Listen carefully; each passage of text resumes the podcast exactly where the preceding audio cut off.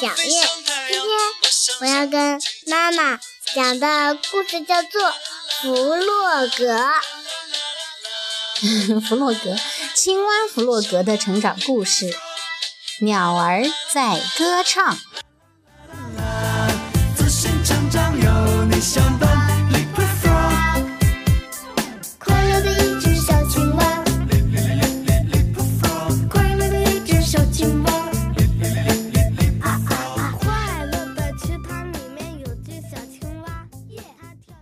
这是一个美丽的秋日，小猪正在果园里摘熟透了的苹果。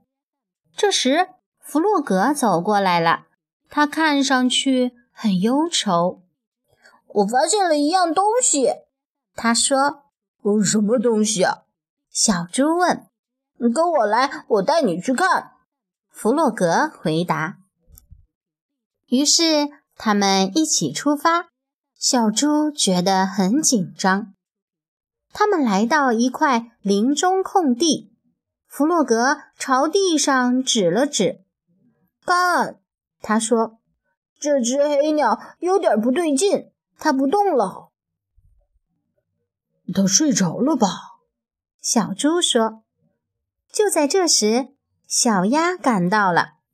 出什么事啦？他关切地问。发生什么意外了吗？嘘，它睡着了。弗洛格说。不过，小鸭认为这只鸟生病了。这时候，野兔从树林里走出来，它从远处看到大家围成一团，也加入了进来。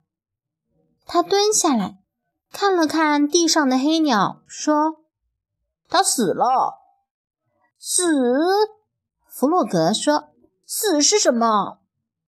野兔指着蓝色的天空：“一切都会死。”他说：“我们也会吗？”弗洛格问。野兔不太确定：“哦，也许吧。等我们老了的时候。”他说：“我们应该把它埋掉。”野兔说：“去那边，在山脚下。”他们。一起做了一个担架，抬着黑鸟走进了草地。他们在地上挖了一个深深的洞。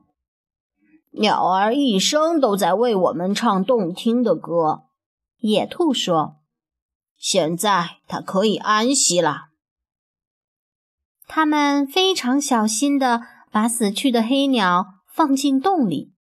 弗洛格把鲜花撒在洞的周围，然后他们一起用土把黑鸟盖上。最后，他们在上面放了一块漂亮的石头。整个过程非常安静，没有一点声音，连一声鸟叫都没有。大家很感动，在回去的路上都默不作声。突然，弗洛格向前面跑去，我们来玩捉人游戏！他兴奋地大喊大叫：“小猪，你来追我们！”他们玩啊笑啊，直到日落。生活不是很美好吗？弗洛格说。这些玩累了的朋友们开心地动身回家。当他们经过山脚下的时候，听到了一个声音。